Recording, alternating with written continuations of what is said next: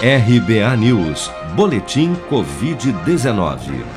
Segundo a última atualização do painel Covid-19 do Ministério da Saúde, em 24 horas foram notificados pelas secretarias estaduais de saúde 22.703 novos casos e mais 695 mortes provocadas pela doença no Brasil nesta segunda-feira, elevando para 525.112 o total de óbitos relacionados à Covid-19 desde a primeira morte confirmada no final de março do ano passado.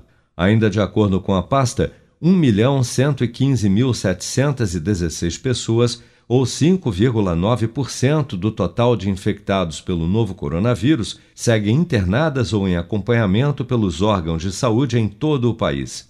Segundo o Ministério da Saúde, 78.367.092 pessoas, ou 37% da população do Brasil, já receberam a primeira dose de vacina contra a Covid-19, sendo que destas, 27.660.100 pessoas, ou 13% da população, também já foram imunizadas com a segunda dose até esta segunda-feira. A Anvisa publicou uma orientação na semana passada propondo a suspensão da vacina de dose única da farmacêutica Janssen em gestantes. A mesma recomendação já havia sido dada em maio pela agência em relação à vacina da AstraZeneca, que, assim como o imunizante da Janssen, utiliza a tecnologia de vetor viral ou adenovírus.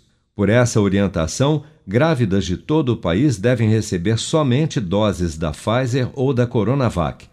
O médico infectologista Alexandre Naime destaca, no entanto, que eventos adversos graves após a aplicação de vacinas cuja plataforma é o vetor viral, como os imunizantes da Janssen e da AstraZeneca, são extremamente raros.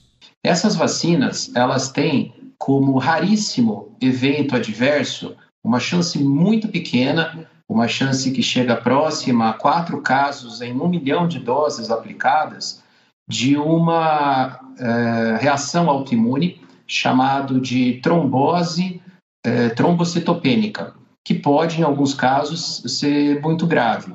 Mas é um evento, como eu falei, muito raro e que, obviamente, o benefício da vacina evitando a Covid se mostra bastante favorável. Por isso que é uma vacina feita aos, aos milhares, até mesmo aos milhões.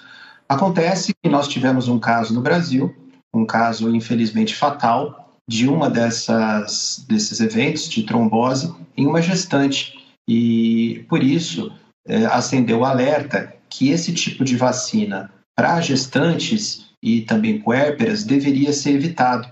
Então, a nota técnica que foi preparada pelo Programa Nacional de Imunização, com o apoio da Associação Médica Brasileira e da Sociedade Brasileira de Infectologia, recomenda que gestantes e puérperas não sejam vacinadas com vacinas que tenham, então, essa plataforma de vetor viral.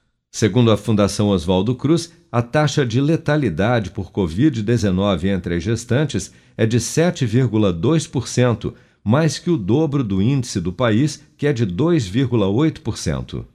Você está preparado para imprevistos? Em momentos de incerteza como o que estamos passando, contar com uma reserva financeira faz toda a diferença. Se puder, comece aos pouquinhos a fazer uma poupança. Você ganha tranquilidade, segurança e cuida do seu futuro. Procure a agência do Sicredi mais próxima de você e saiba mais. Sicredi, gente que coopera cresce. Com produção de Bárbara Couto, de Brasília, Flávio Carpes.